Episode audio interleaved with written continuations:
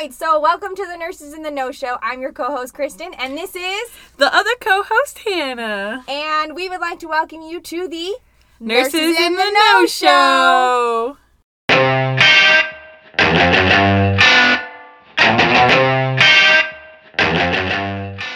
Today we have a very special guest, the Jonathan Dodson. A lot of you guys may follow him on social media, TikTok, Instagram. He makes hilarious videos and he's a critical care and nurse practitioner working in the midst of this COVID pandemic right now. Jonathan, introduce yourself. Um, let's let's get this party started. We're really excited. Well, I'm- I'm glad we could do this. I'm glad to be here. Uh, but as you as you said, uh, my name is Jonathan Dodson. Uh, I started all this stuff on TikTok and Instagram during this pandemic, and uh, I guess it kind of developed a little bit of a following, and which I wasn't expecting. I literally just started doing this uh, more of an outlet. Like, what what what else were you going to do when you're stuck at home for you know months on end needed some type of creative outlet but i'm glad i could be here and uh yeah let's get started We're really excited to have you today.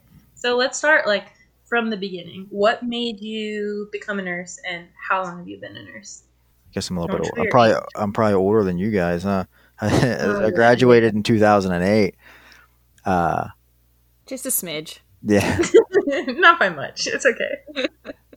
um so what what is that now what are we going on 13 years uh Yeah. what got me in uh, to nursing was obviously my, my cancer. I graduated you know high school back in like 02. I mean, so I had a little lull uh, where I went to college essentially to to to play football. I went to a, a small D1 AA school, but I was there to play football.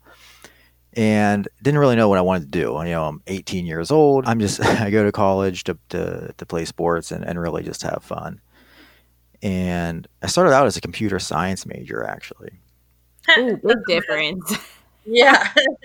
and uh, you know I go through my freshman year of just like gen eds and stuff. Like I'm I'm I'm working out all the time, you know, for for football and Mhm. and uh, I'm training kind of every day, and like working a summer job, you know, just trying to do like your normal like I'm a I'm a college teen home from school type stuff, and uh, so I, I- I started like feeling bad and and started getting real tired. And July 13th of 2003 is whenever they told me this, and so I go down to I go to Pittsburgh for for this for my treatment. Spent the next essentially two to three years, you know, kind of dealing with this, and and it was that experience. It was over those couple year time, that those couple years where I was like, I I want to do, I want I want I want to help people the way that these people are helping me. You know, and, and it was it was the nurses, it was the doctors, it was EVS crew,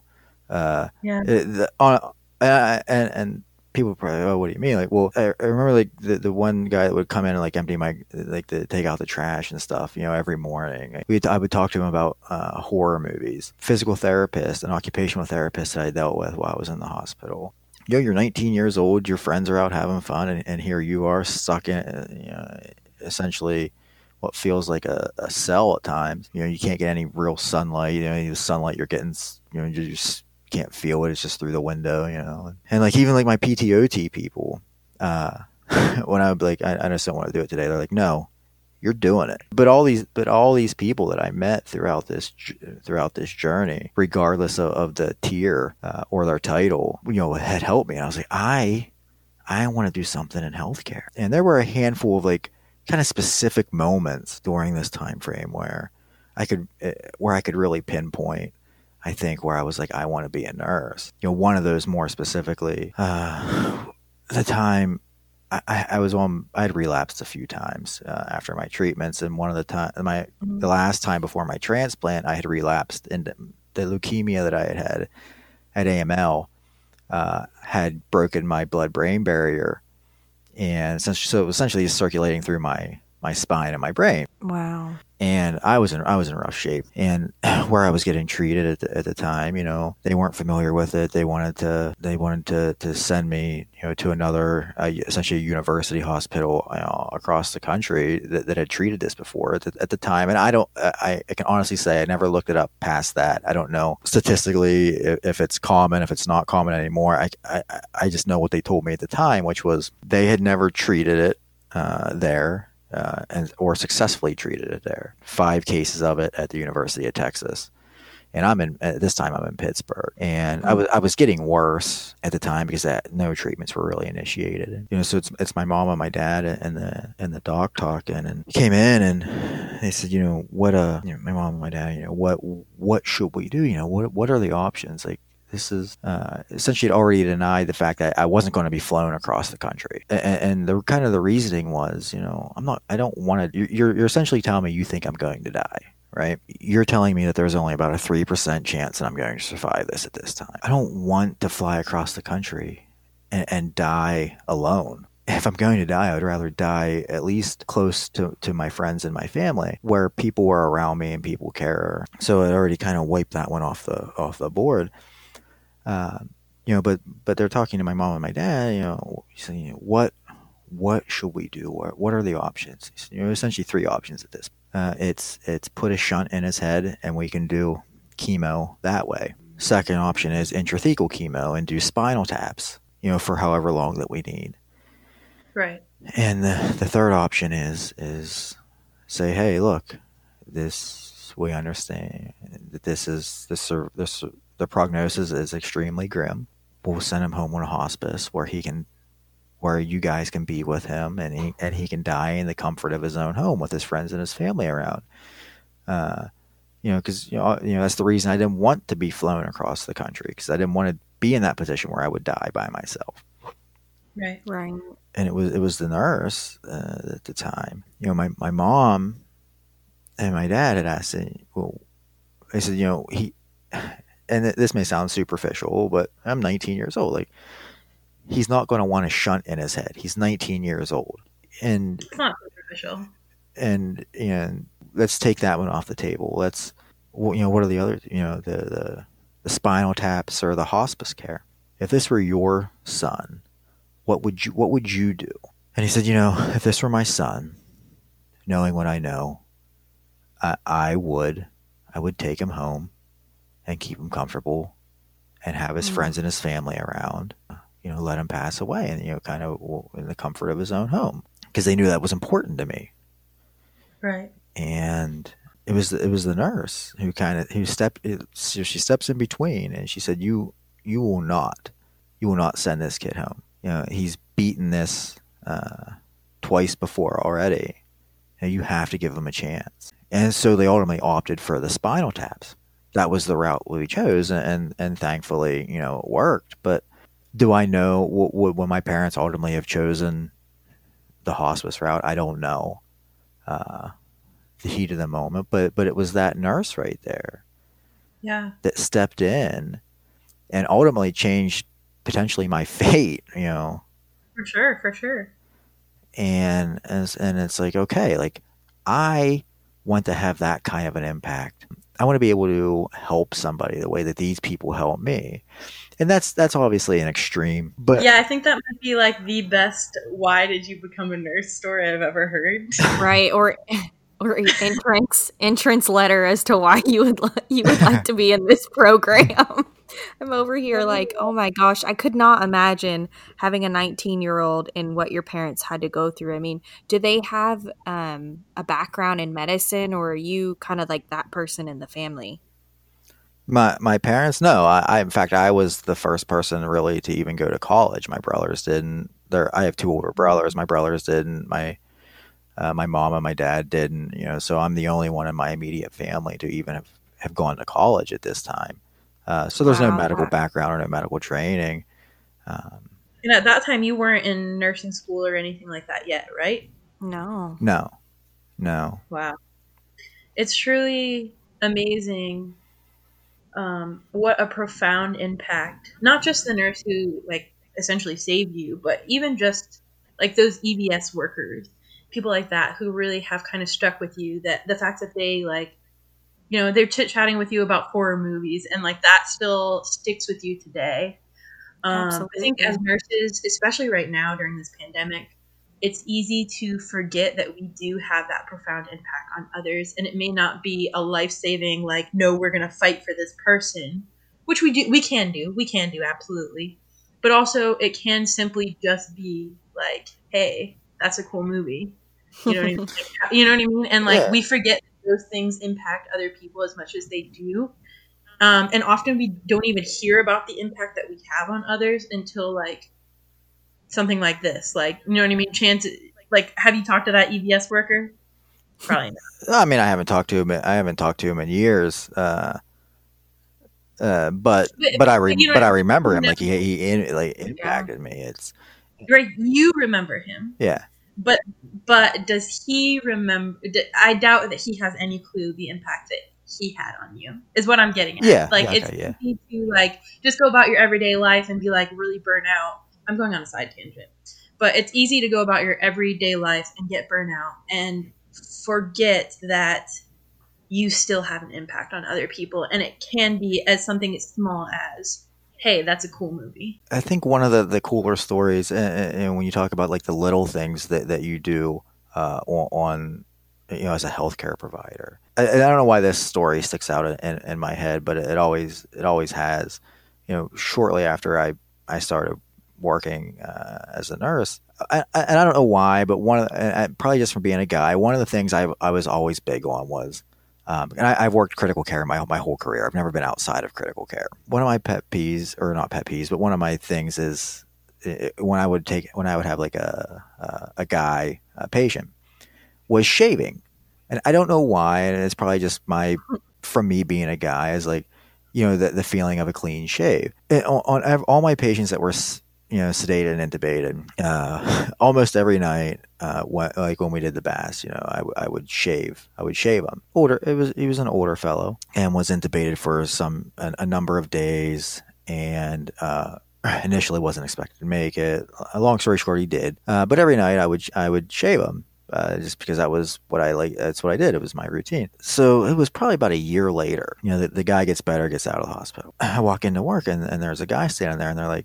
they're like, hey, and uh, they're like, hey, Jonathan, you know, this this this guy's here to see you, and I'm I'm just staring at him, and I'm like, Who are you? yeah, I'm like, who are you? Like, oh, hi. Did you bring muffins or donuts today? and and he said, "You're." He's like, "You're Jonathan," and he shakes my hand, and he, he tears up, and he was like, "I, I want to thank you," and I'm like, "Okay, for, uh, for what?"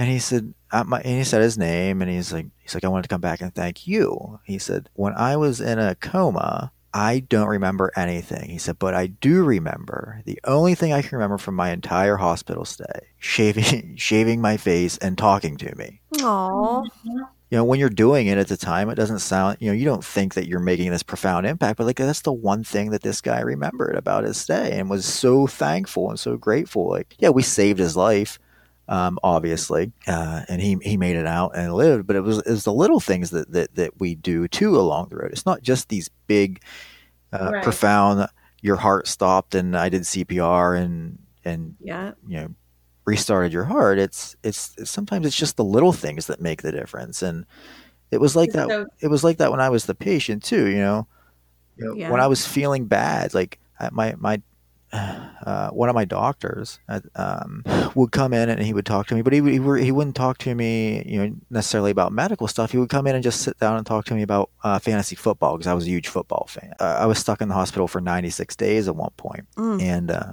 Wow. you know, you, you start to get like depressed, and like you know, I had I had one nurse uh, would buy me uh, a, a Rita's Ice, um, like Aw. like things like that that we do. It's not always these big, profound, like you know, Gestures. Yeah. Sometimes it's like um, remembering that, hey, they like their tea with two creamers and a, a spoon instead of a stir. Like those little things.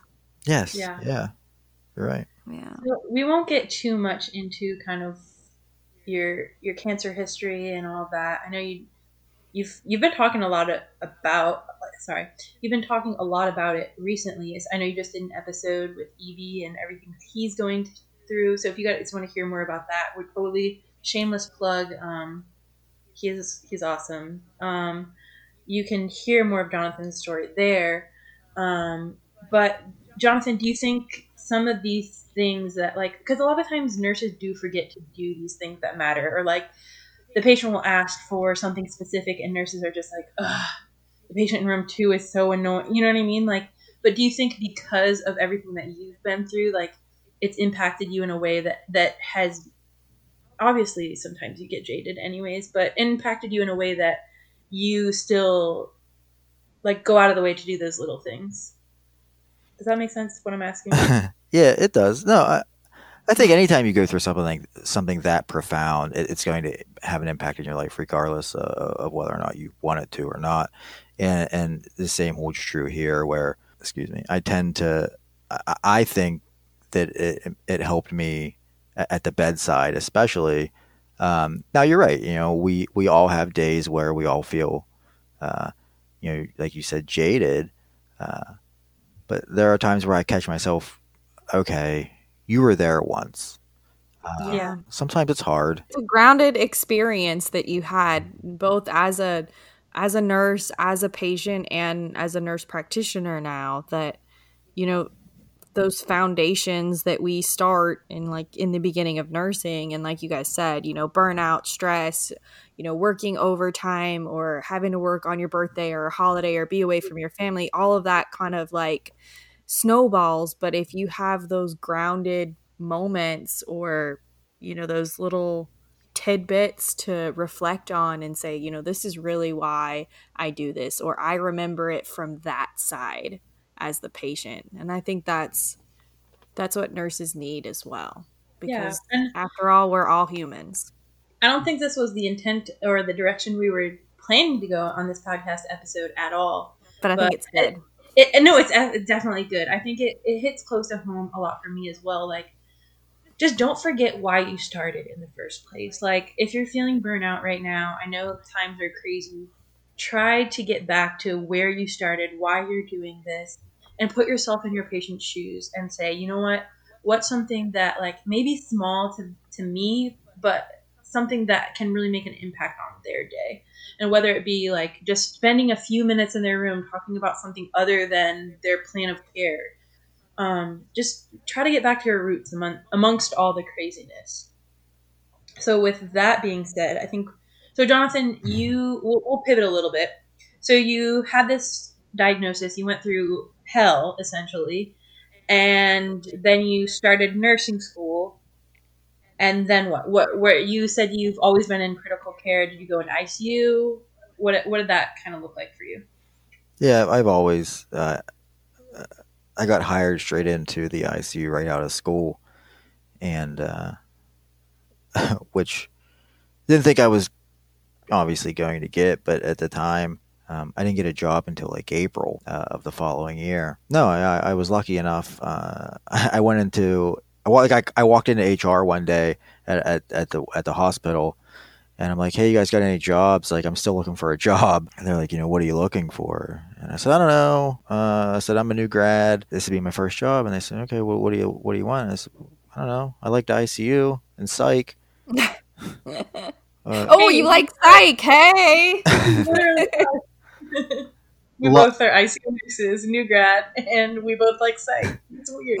yeah, and, and, and I said, well, we we don't have any psych jobs open, but we have a position in the surgical trauma intensive care. And I was like, I'll take it. Oh, how do I? Dang, how do I apply? In.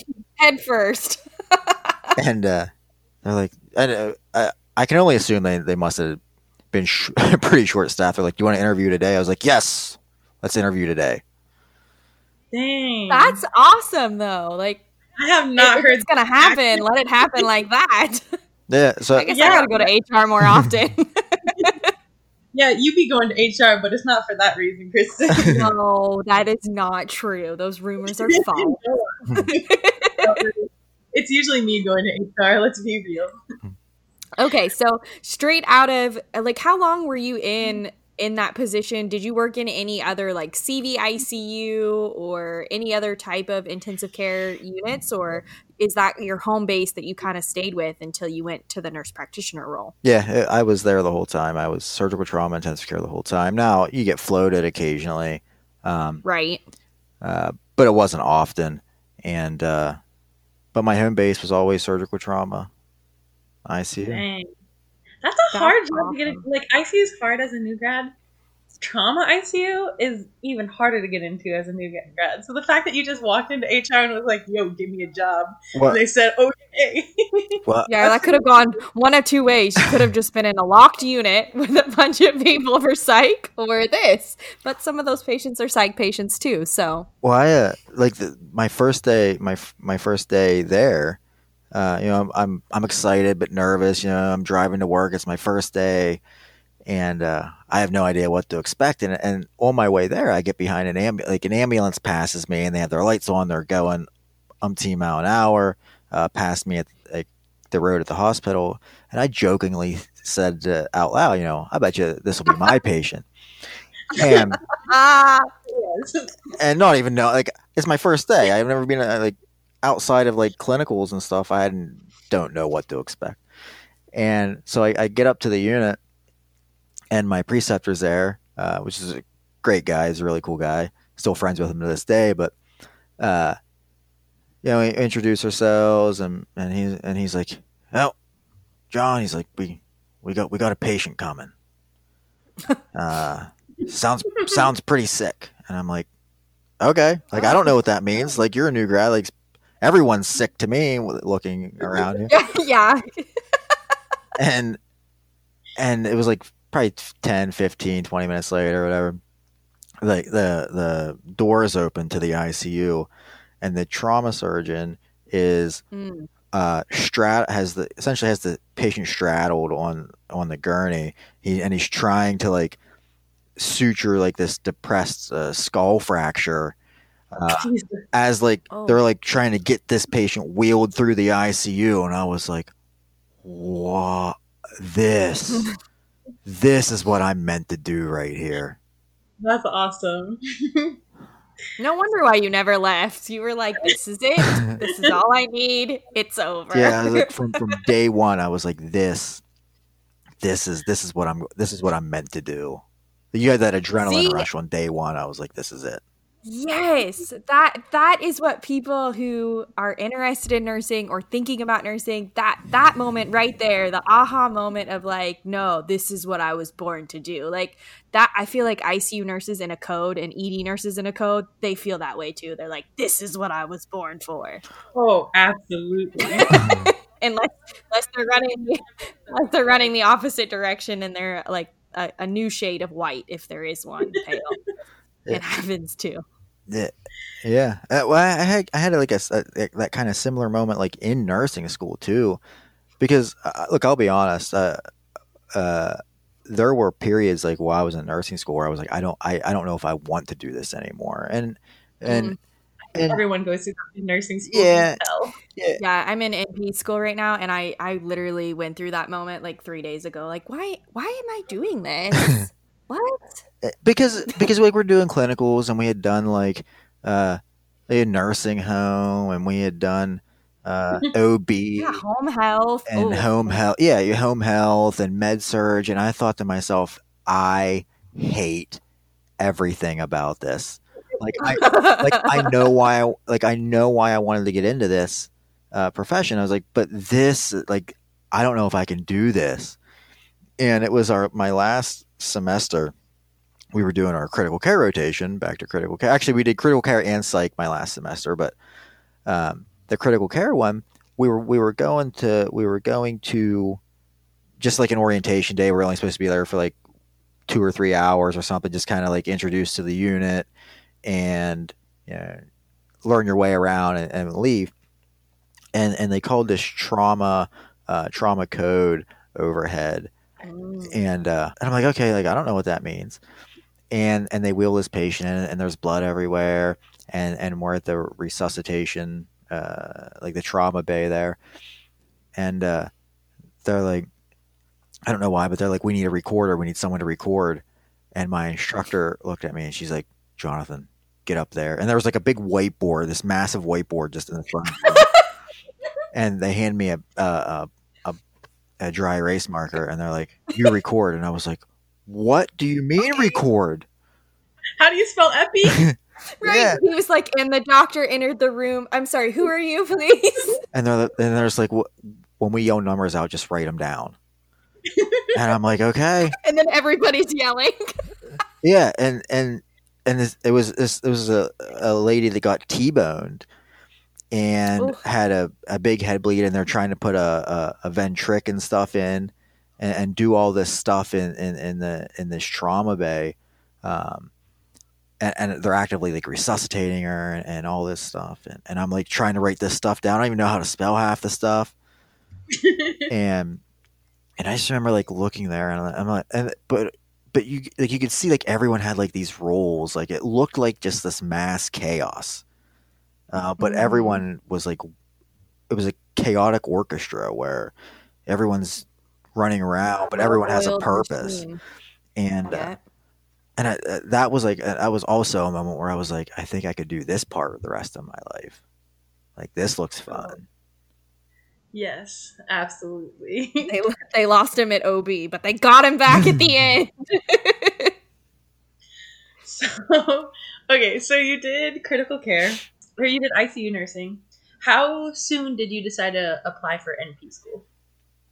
Well, it was a it was, that was a few years down the road. See, uh, I, it was never my intention. Uh, I just I thought to myself initially, honestly, after I got my my bachelor's degree, uh, like I'm never going to get it. Uh, I'm never going to go back to school again. And and but the longer I was in the ICU, uh, when I when I first started, we didn't have an intensivist program, Mm. and and so Would you do it like a teleintensivist? what was that? I'm sorry. Would you do it like over telly? No, we there was no intensivist, so it was it was like it, just like the the PCPs or, or you know if you if you had vet, Internal medicine was hospitalists, it, internal medicine, Oh, um, Well, and then being in trauma, you had the surgeons that are uh, surgeons and essentially anesthesia that are just dictating everything right there. yeah, they the tr- they had the trauma they had the trauma program, but like for uh, or the trauma surgeon, the trauma critical care, I should say, you had those people, but like for the like the medical patients that would get floated into our unit or, or the medical overflow or whatever, like you're not you're dealing with just like the hospitalist group for medical uh, ICU ICU stuff, or like you need vent change, you're calling the pulmonologist at home in the middle of the night, not not pulm crit or anything. So, um, a, a handful of years, probably, I probably was there four years, and they and then an intensivist group came in, and the intensivist group, um, and I, I didn't, I, I really didn't have much. Uh, uh, experience with with APPs through these couple years because I worked mainly night shift. Um, now the trauma team had had PAs that they used, uh, but I, but I never really had met an NP per se.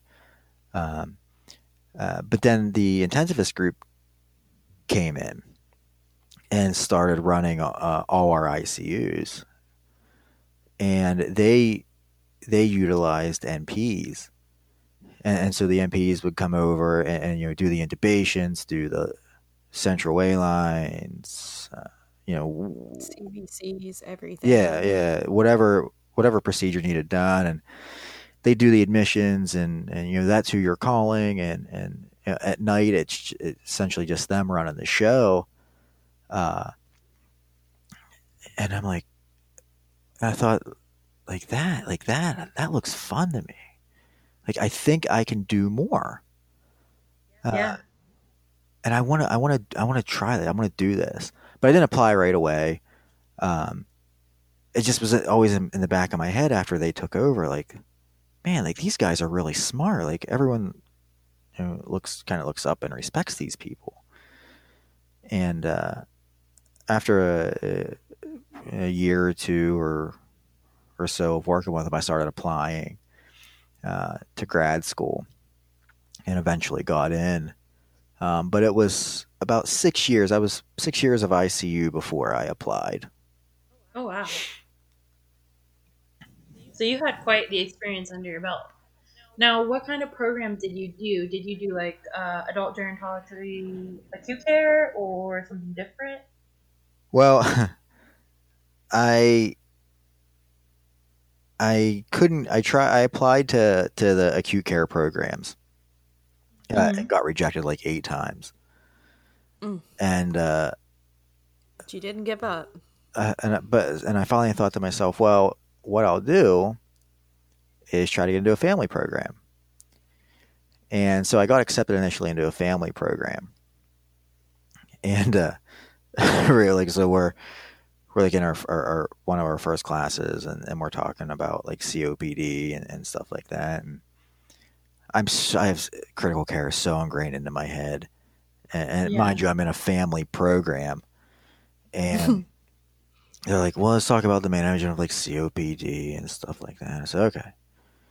And, and like, you know, you come in, a patient, you, know, you have a patient that's, that's a little short of breath and some wheezing and, and, well, you know, what should we do? And I'm like, I know, uh, probably some BiPAP and some ABGs. And, uh, they're like, we're in an, out- Bye, carb. we're, we're in an outpatient clinic, Jonathan. And I was like, okay, this, Call E EMS. this is I said this this really isn't for me. So I finished out that semester, and coincidentally, uh, I got a call. Apparently, I was on a wait list. I didn't even know I agreed to be on a wait list, and uh, from a program that I applied to, and they they called me and they're like, "Hey, we have a position open uh, for the acute care program. Would you be interested?" I was like, "Yes, immediately. Where do I sign up?" And uh, that was kind of how I got my break in, into the acute care side of it.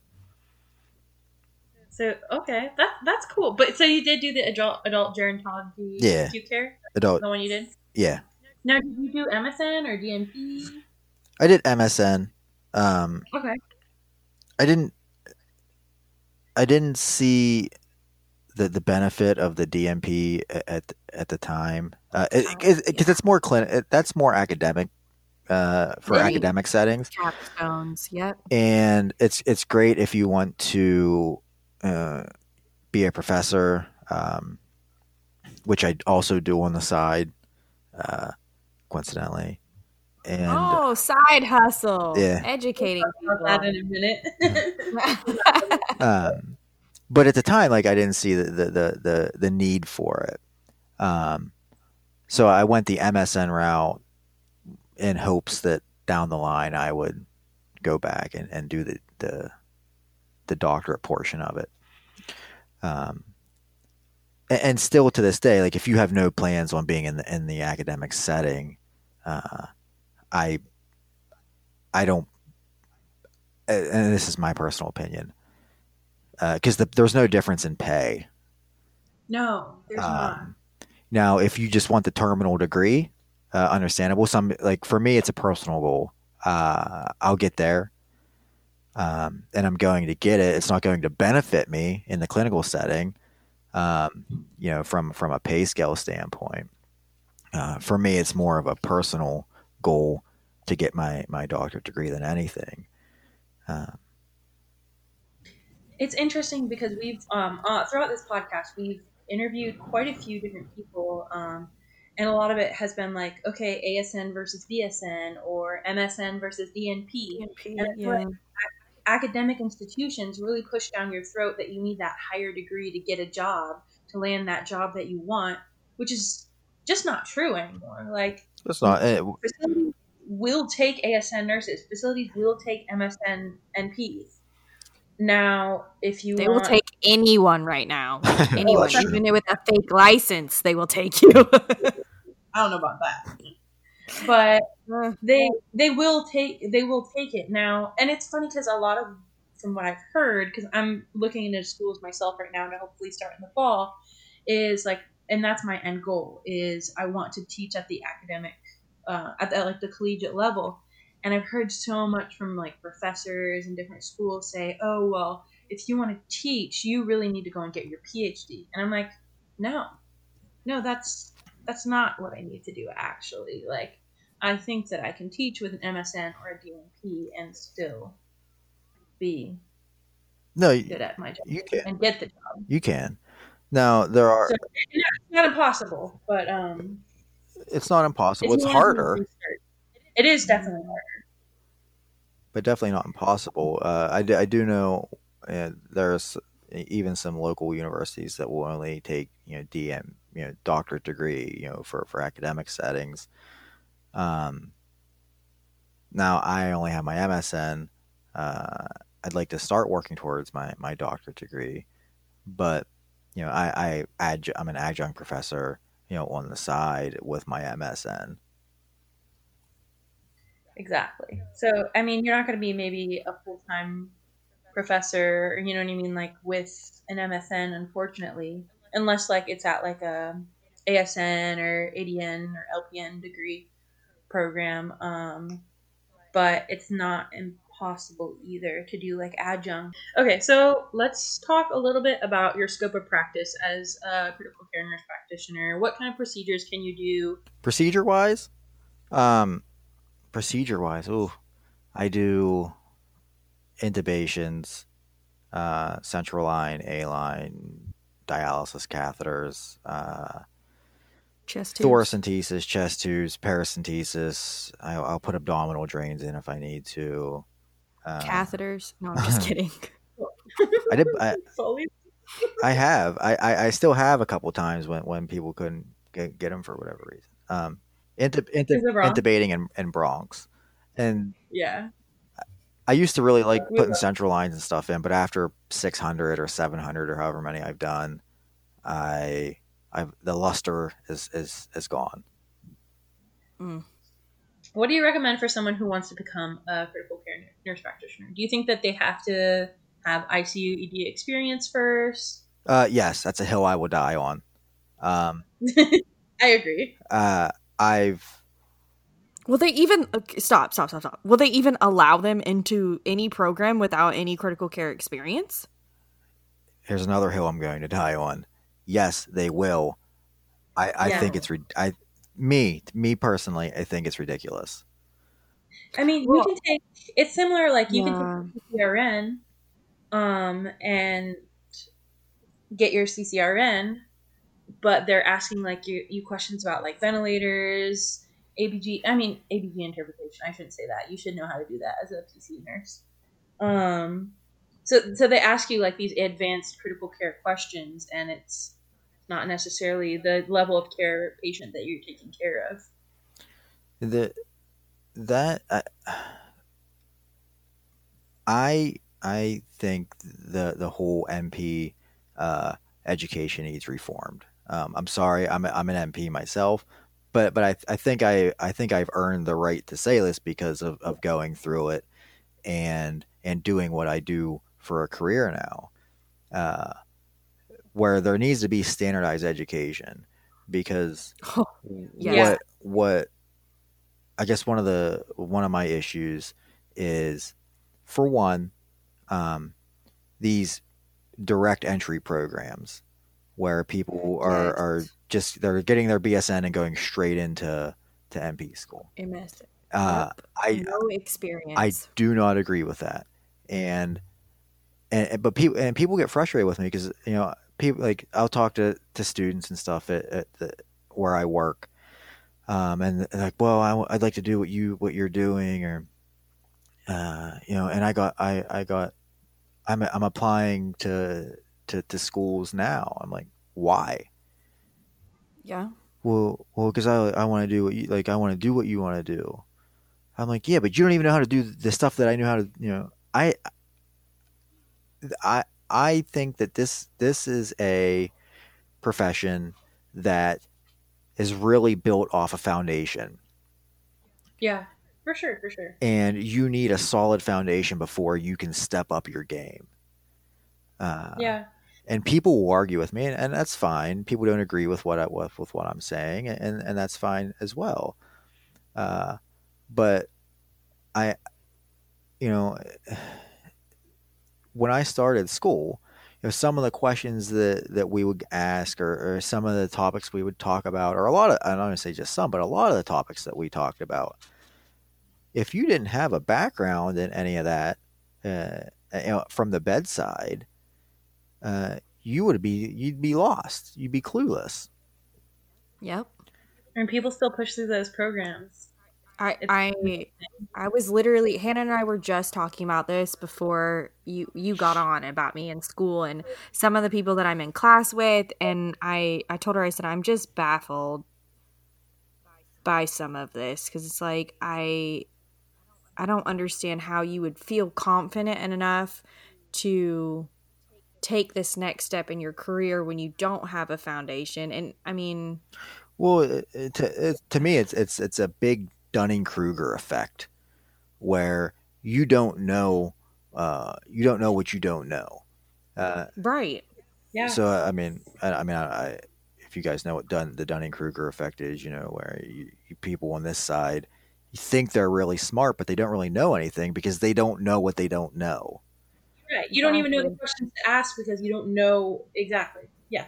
and and so you have all this confidence and and and you and confidence and you uh, or where you're overly It's confident. false- it's a false, false sense of yeah. yeah false sense of security. Where you think you know everything and, and you, you think that you can do this uh, and then you actually start doing it and then you you end up down in the in the depth of despair in the bottom of Yeah. Dunning Kruger where where you uh, or essentially you really uh, there comes a point where you realize you're clueless and then you give up completely. Yeah and, and it, it's hard to get out of that.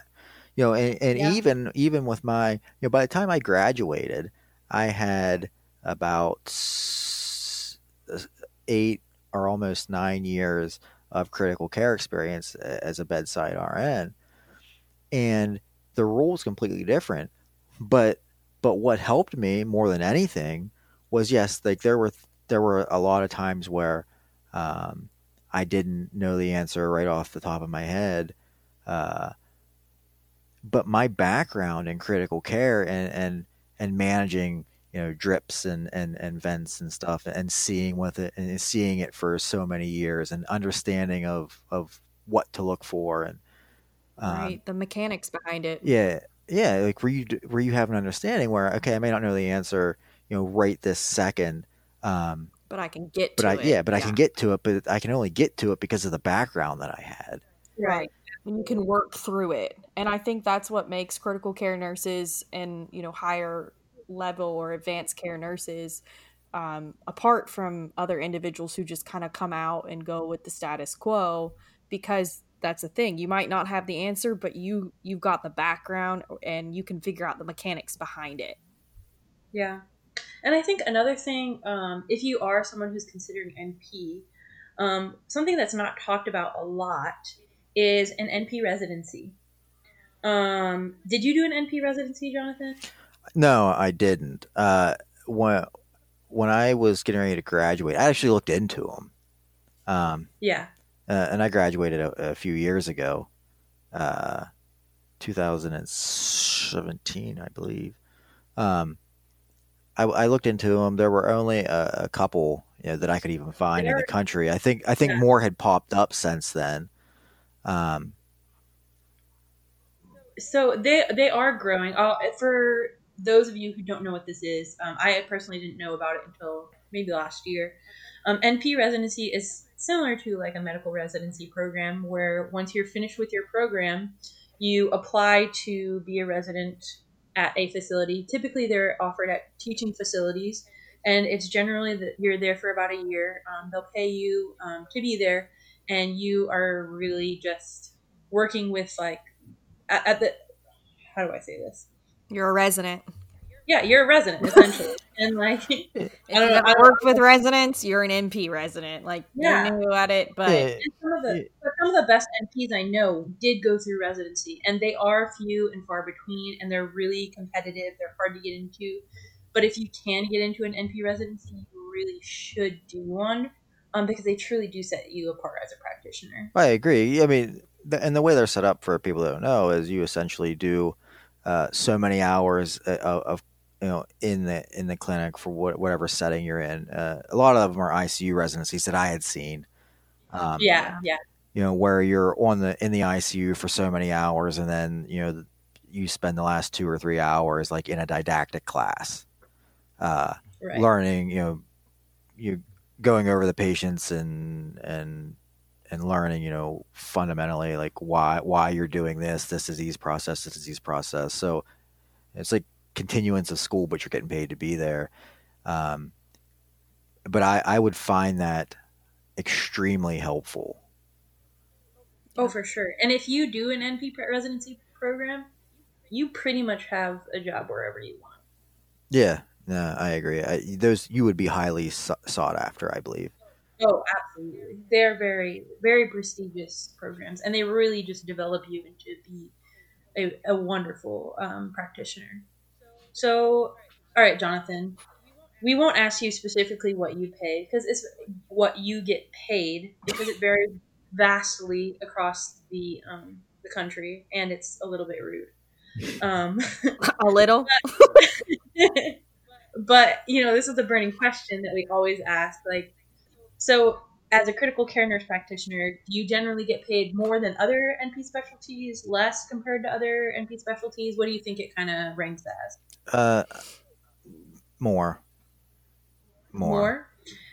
Do you think you get paid more than psych?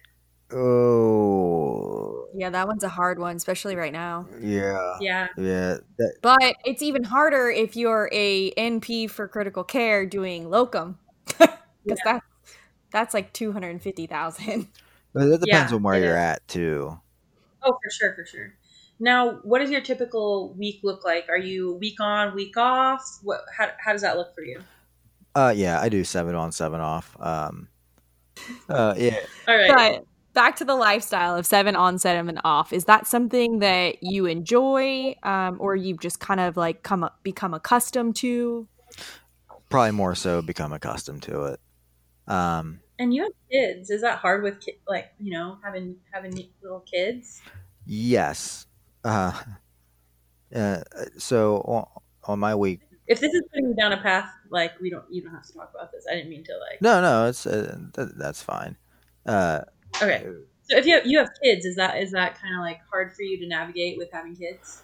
you, you don't really you don't really see them. You know, you you understand that essentially for a, a week at a time, um, you you don't see your children, uh, That's except for you know, bedtime. yeah, essentially yeah, it's usually bedtime.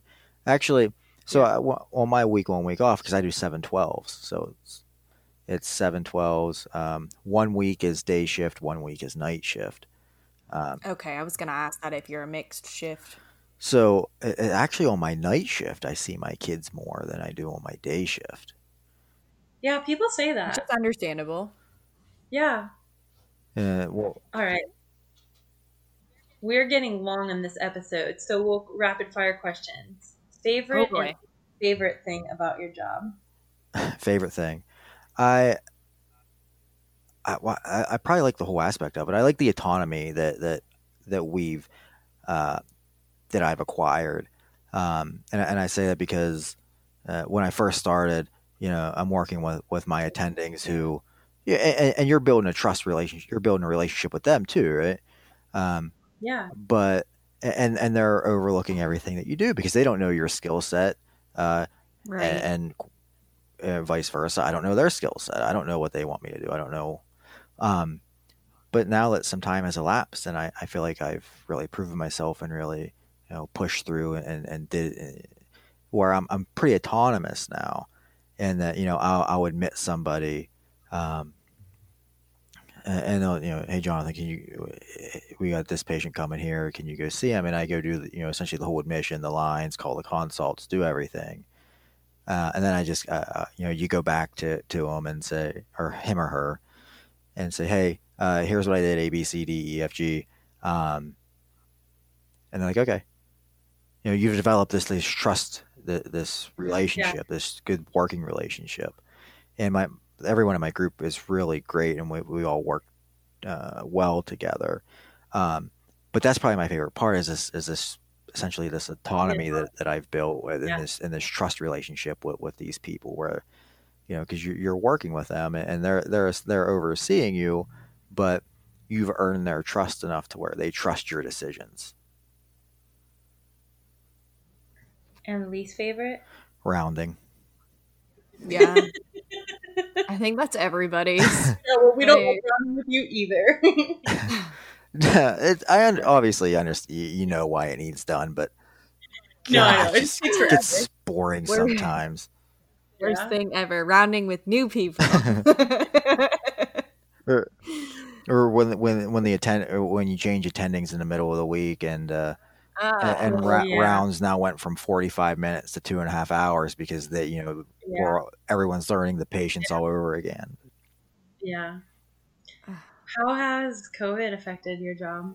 Are you working on like a COVID unit right now, or yeah uh, it's it, it's exhausting honestly and and it I, I was i was trying to figure out i was talking to the one at my one attending the other day and i said you know what's what's crazy is if you know we all work seven on seven off pretty much and you know before bef- before covid i'd get the end of the work week and it would take me like a day to recover and by day two like you're feeling good uh, back to normal and I said, but it's taking me like three, and four days to, to, to finally feel normal again. Like when I get to the end of the, when we get to the end of these weeks, like it's not just uh, physically exhausted, but you're mentally exhausted. You're emotionally exhausted. I've heard this from you're not the first person I've heard this from, and and I was a victim. And before I stepped away from ICU full time, like I was a victim of this myself. Like literally, just my days off were not days off because I spent the whole time just like drained. Yeah. yeah. And and so I, I really said, I'm like, what what's different? Uh, and and you know what I think it is, and I think this plays a big part is is the is the death portion of, of what of what we're seeing. No, it's so true. It's a I think the huge factor, I mean, and just talking to uh, like new nurses, experienced nurses and just myself personally, like I was in a real cush job and decided to go back to the ICU because of COVID. And then it's the psychological drain that gets you mentally and emotionally where you're able to as as practitioners, we can see that, right? We can take care of these patients, but it's every patient and it starts to break down those barriers that we put up um, to keep ourselves uh, like a, a step away from the real situation and i know like everybody is a little bit different from that that standpoint but in nursing and especially in critical care we're always able to take a step away from like that code that you know they had to call it or you know this individual who was terminal and they decided you know it was it, they to withdraw like Yeah. as practitioners it's not our family right so we can take a, a step back but in covid it's you're not really able to take step back from one patient because you have all of these patients that are doing the same thing so from a Right. psychological standpoint it's the whole unit going through these emotions and no families there and the patients are scared plus like all the other systemic issues that medicine is facing and haven't dealt with and now in the midst of a pandemic are trying to figure out where they're going to get more practitioners where they're gonna get more nurses. But Yeah. no, it's it's. I'm gonna sound like a sociopath for a second here, but I mean maybe I am. But go off. Um, death really didn't bother me that much when I like pre-COVID, BC, before COVID. It didn't like I could, you know, like I I would feel it in the moment, and I would be there and present for the family members and whatnot the patient. But I'd come home and, you know, I'd, I'd hang out with my husband and watch a show and be like, nothing happened, you know? But Yeah. now, like, the vast amount of deaths, like, it, it bothers me a lot more than it used to. And, like, I, I definitely have seen myself bring that home. And that's not me at all. Like, it's just, Well, it, it's been hard on the nursing community as a whole, and I think it a lot of it is to do with the vast majority of patients dying, unfortunately, especially in the critical. Like once you're intubated, like that's it yeah, that's it. and uh, yeah, so, so uh, at least at least for me, so I was thinking about this the, the other day, and I said, you know, what really changed? You know, what the and the death, right? And, and you're right. So BC will go before COVID. Um, you know, for every ten patients we had, nine will get out of the ICU, one will die. Now, when you work in critical care, you understand that life or that death is a part of life. People are going to die, and and and, and you and, and, you take kind of pride. You work in critical care, and, and and sometimes in those deaths where you actually where you're helping the family uh, or the patient uh, get to that transition point where they where they pass away. And so there's some comfort knowing that, that, that you've you've helped them in, in that way, right? Right. But but there's a, a direct inverse relationship right now of deaths to to uh, survival, survival, yeah, where and it's defeating forever and deflating. Yeah, for every ten patients you have now, nine die, and, and one yep, might yep. get out, and that and that's and that one person um, you know, if they eventually get out, it is is essentially going to be their life is completely altered. They're not, you know, they're never going to work again. They're never going to get back to the same quality of life that they had before. So even that one person that got out, uh, it's like is was it worth it? Because are are they going to live a meaningful life after this? Yeah, and and, and so when you in and when you intubate these people, you know your your mortality uh, goes to over 65%. Yeah, um, exponential. And then, and then, you know, I, would read a statistic somewhere. Uh, you know, once you, if you require paralytic to for oxygenation, your your mortality goes to almost hundred percent. Um, mm-hmm. You know, mortality uh, in cardiac arrest due to COVID is is hundred percent.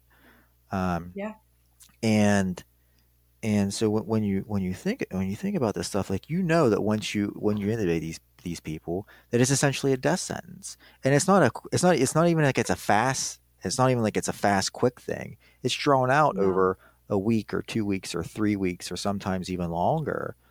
Um, yeah. Where you you know you're doing everything you can, but you're almost doing it in a where where you almost feel helpless because you you are, are aware of what the end game potentially is or likely yeah. is. So that part's deflating. So not only is the the death portion, but you you feel like you you're you're you're sentencing them to death by doing this life-saving procedure because we know the statistics.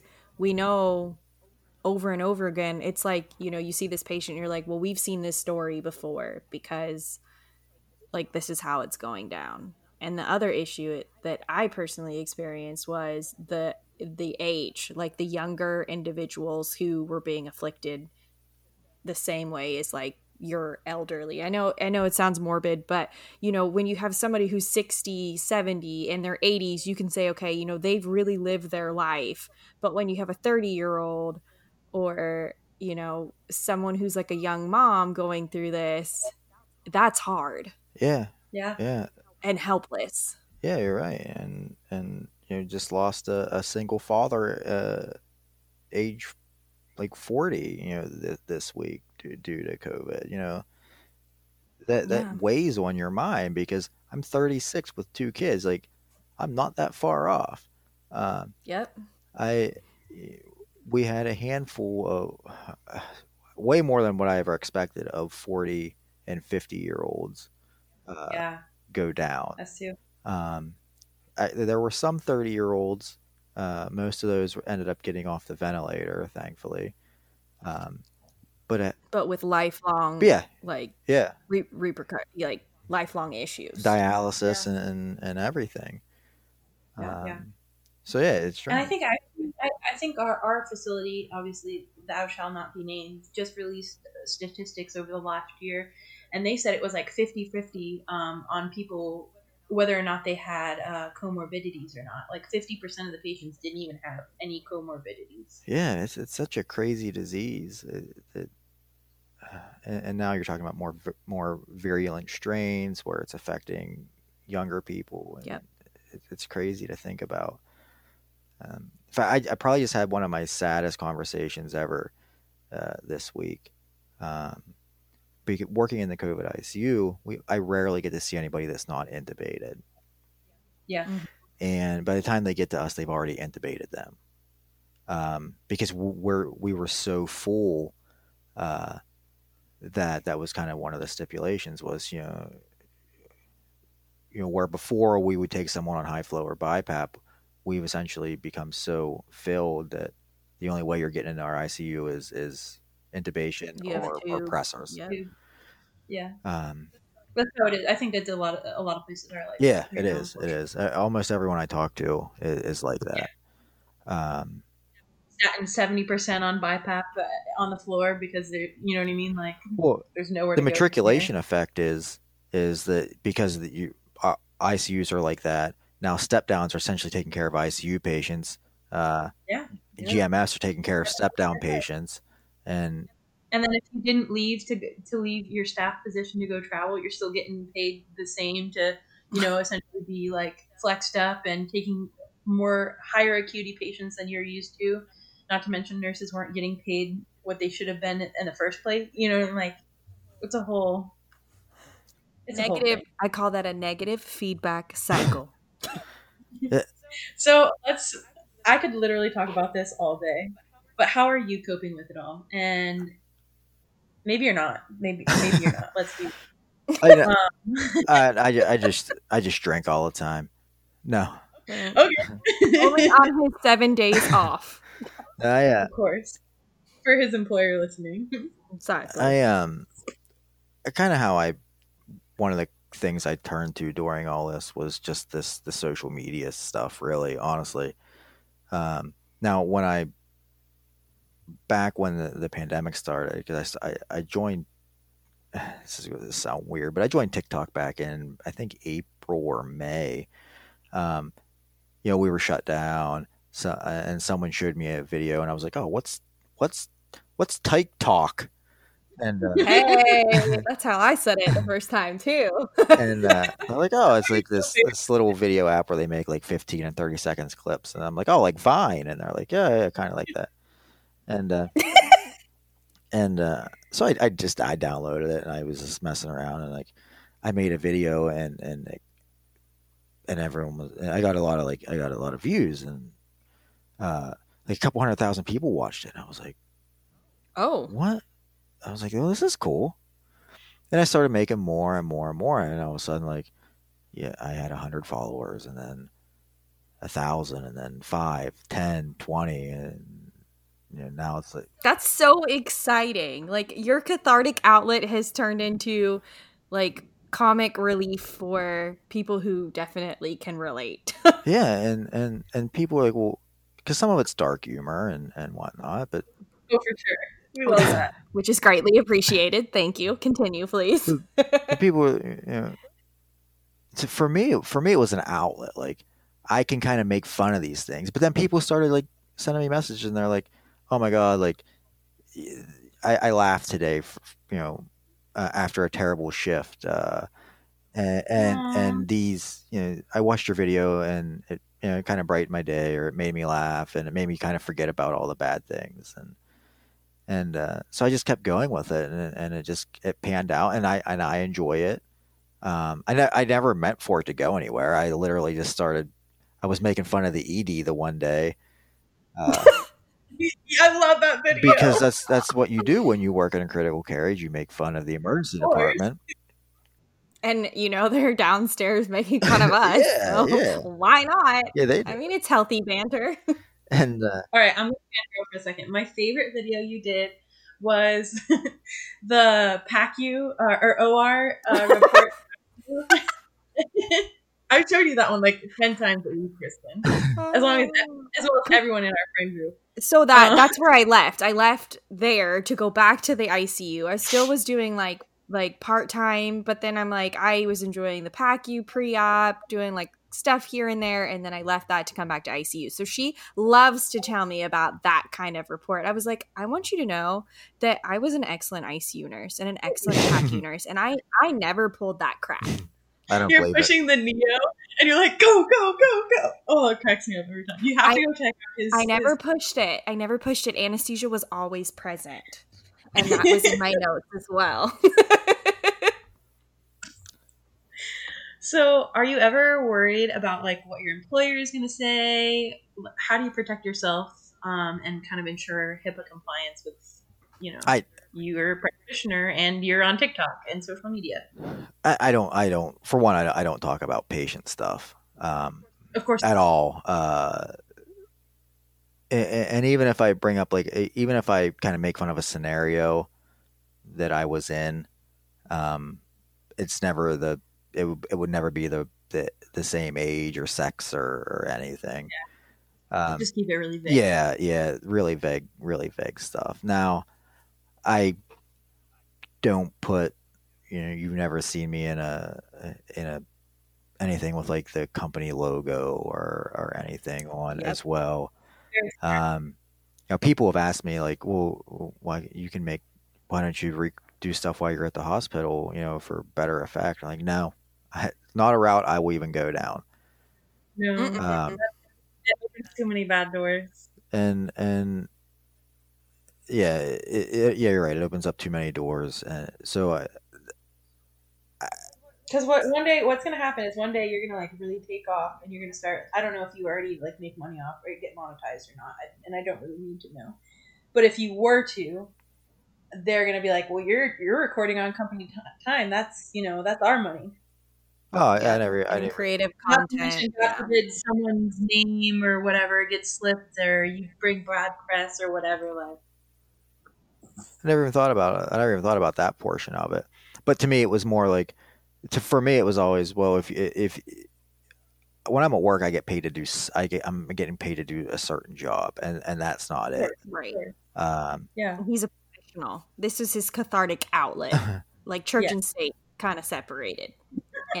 Yeah. So so what I do outside of work, uh, I don't think this. uh, Which one's church?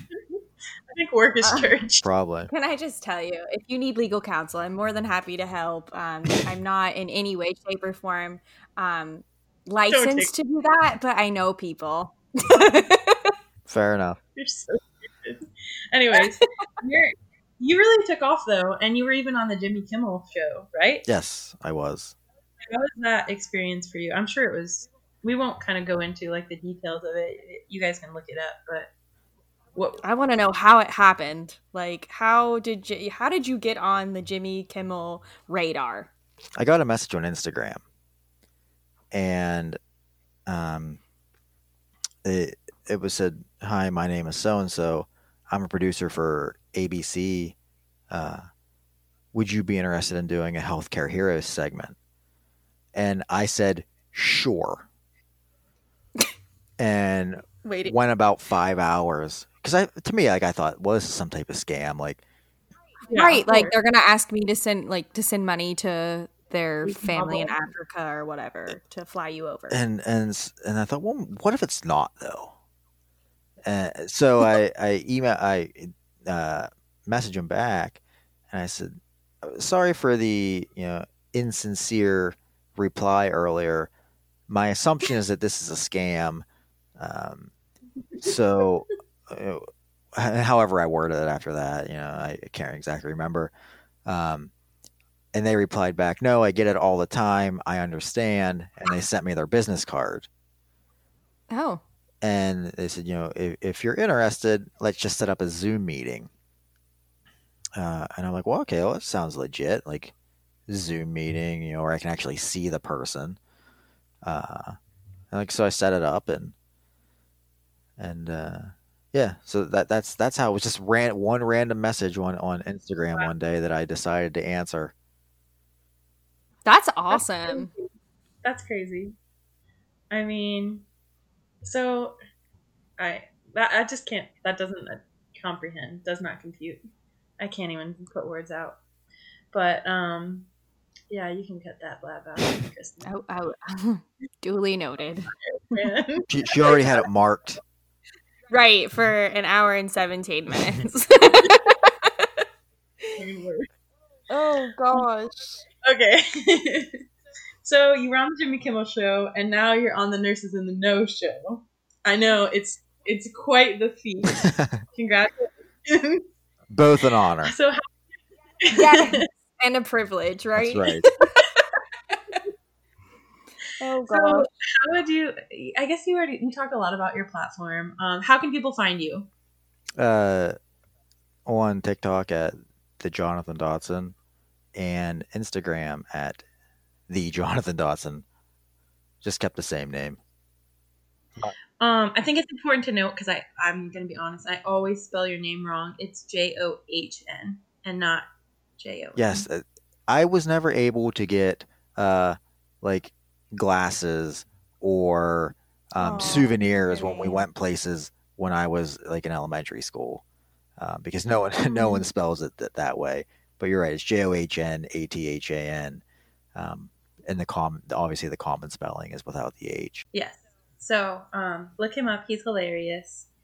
Um, I think it's time for your favorite part of the show, Kristen. Yes. So I don't know if you got a chance on the interview questions for like the little backstory behind the three R's. I'll leave that up to you. But three R's are regrets, redos, and rewards. So those regrets could be missed opportunities, trips, experiences, something that you wanted to, if you could go back and um, live in that moment again. And that could also be your redo if you'd like. And then lastly, um, what has been your biggest reward um, to date in your career? Yeah, we try to keep it like career. That's like I love them because I feel like you get to know who we're talking to a little bit better. I uh, I, so I was thinking about this, and I and I thought, well, probably one of the, the regrets or redos, and, I- and I wish I would have done this. Uh, now, I, I, could still do it as, as an NP, uh, but I wish I, I would have traveled. I wish I would have been a, a traveling, uh, a travel RN, um, you know, back when I was younger, because I, I, I think when I think I really missed an opportunity there. You know, when I'm younger, and you could you kind of, you know before you have kids, obviously, uh, and, and you could do it now with kids, uh, obviously, but It's all. It makes it. It does. It makes yeah, it does make it harder. But I- but I think then you could have really enjoyed like going around the country and visiting places. Uh, that's one of the things I wish that I regret, or I wish I would have, or I, I would redo if I could go back. Okay. All right, all right. I kind of kind of resonate with that a little bit. Um, I think a little over a year ago, I was thinking um, very heavily about going and doing the traveling thing, but decided not to. Yeah, same, same. And rewards. I had to think about this one for for a little bit, but uh, you know, I think ultimately from the from my career standpoint uh, and, and doing what we do, um, I think the probably the most rewarding thing are the thank yous that, that you get. Like I always appreciated, uh, and and maybe more so because I'm a career night shift person. I I only started working daylight when I became an NP. Uh, it's like nine years of like night shift. Um, when Mm. when a family would send me like a thank you letter, like you really. Uh, thanks for helping save our daughter or you know you really made an impact um, that's probably the most rewarding thing uh, Thanks for shaving my face. yeah like th- like those like those thank you. No, seriously, yeah. No, it is. Especially- Especially on night shift because you go like sometimes you don't ever see the family and they don't even know that you've had a hand in that person's care. you're you're right so yeah sometimes we're kind of literally in the dark uh, with Yeah. everything Unsung heroes. um, and then when you finally do get acknowledged you're like yeah yes I'm, doing something right. Uh, or you know because because it happens it happens everywhere you know. They'll they'll they'll be like okay uh, I'm gonna buy I'm gonna buy the nurses um, I don't know Uh, donuts, donuts and they only bring it for day shift. yeah and, and, they, and they get there at 9 a.m and uh, yeah. there might there's like one there's like the one person always cuts the donut in the quarters and there'll be like one quarter of a donut left. And whoever does that you guys should you guys should get your fingers cut off because eat eat Yeah, the whole, eat the whole thing Horrible. eat the whole donut don't just Well, cut it in into quarters That's that person on the keto diet. They were just cheating a little bit. you're you're a terrible person that's all I know There's a whole they probably kick their puppies I what it was called. someone has someone has an Instagram page and it, it's all about like night shift, the night shift food, and it's literally just pictures of like a quarter of a donut, like the cheese pizza. like that's their whole page. It's hilarious. It's funny to me because I never worked night shift. uh, Mm. how'd you how The struggle is real. yeah how'd you how'd you get your whole career and never work a night shift I don't know. I was just really lucky. I started as a new grad in an ICU. Um, did day shift. And then I went to C- I did CVICU, did day shift, and now I do rounding nurse. Um, and I'm still day shift. It's pretty sweet. Yeah, I mean, I was slated when I started in the ICU to start on nights because when we started, every GN started on nights, and then there was a position for days that opened, and I was really lucky that um, the A and M that I had and the nurse manager I had at the time really liked me, so they pulled me two days. Um, but then working pre-op in PACU, I ended up working until two, three o'clock in the morning. So you have missed out on the joys of sleep. And let me guess, let me tell you, it will never be one of my regrets or redos of my nursing career. Honestly, I kind of enjoyed it when no one was around because you just you just do you and you don't have to worry about all the other bull. I did practicum nights. I know that was a really long time ago, back in 2017. um, but I did practicum nights, and I was evil. Like I was Satan. I hated it. Well, It's not for you everyone. can, you can count yourself as very fortunate. Oh, my husband can count himself as very fortunate, actually. Anyways, well, Jonathan, thank you so much for coming on the show. It has truly been a pleasure. It's been very inspiring to hear your story, um, and a little bit like humbling to kind of take me back to remember why I started and why it's important to go out of your way to do the little things. Um, so thank you for that. I really appreciate that. Um, as always, you can find him um, on the social medias, the social medias, because you know we're grandmas over here at Nurses in the Know. Hey guys, thanks for listening to this week's episode. Don't forget, every Friday we drop a new episode. And if you if you want to support us, make sure to give, leave us a five star review and subscribe to our podcast. We're available on all major podcast platforms: Apple Podcasts, Google, Spotify, and iHeartRadio. If you could also make sure that you're following us for our updates on our socials at Nurses No Show on Facebook, Twitter, and Insta.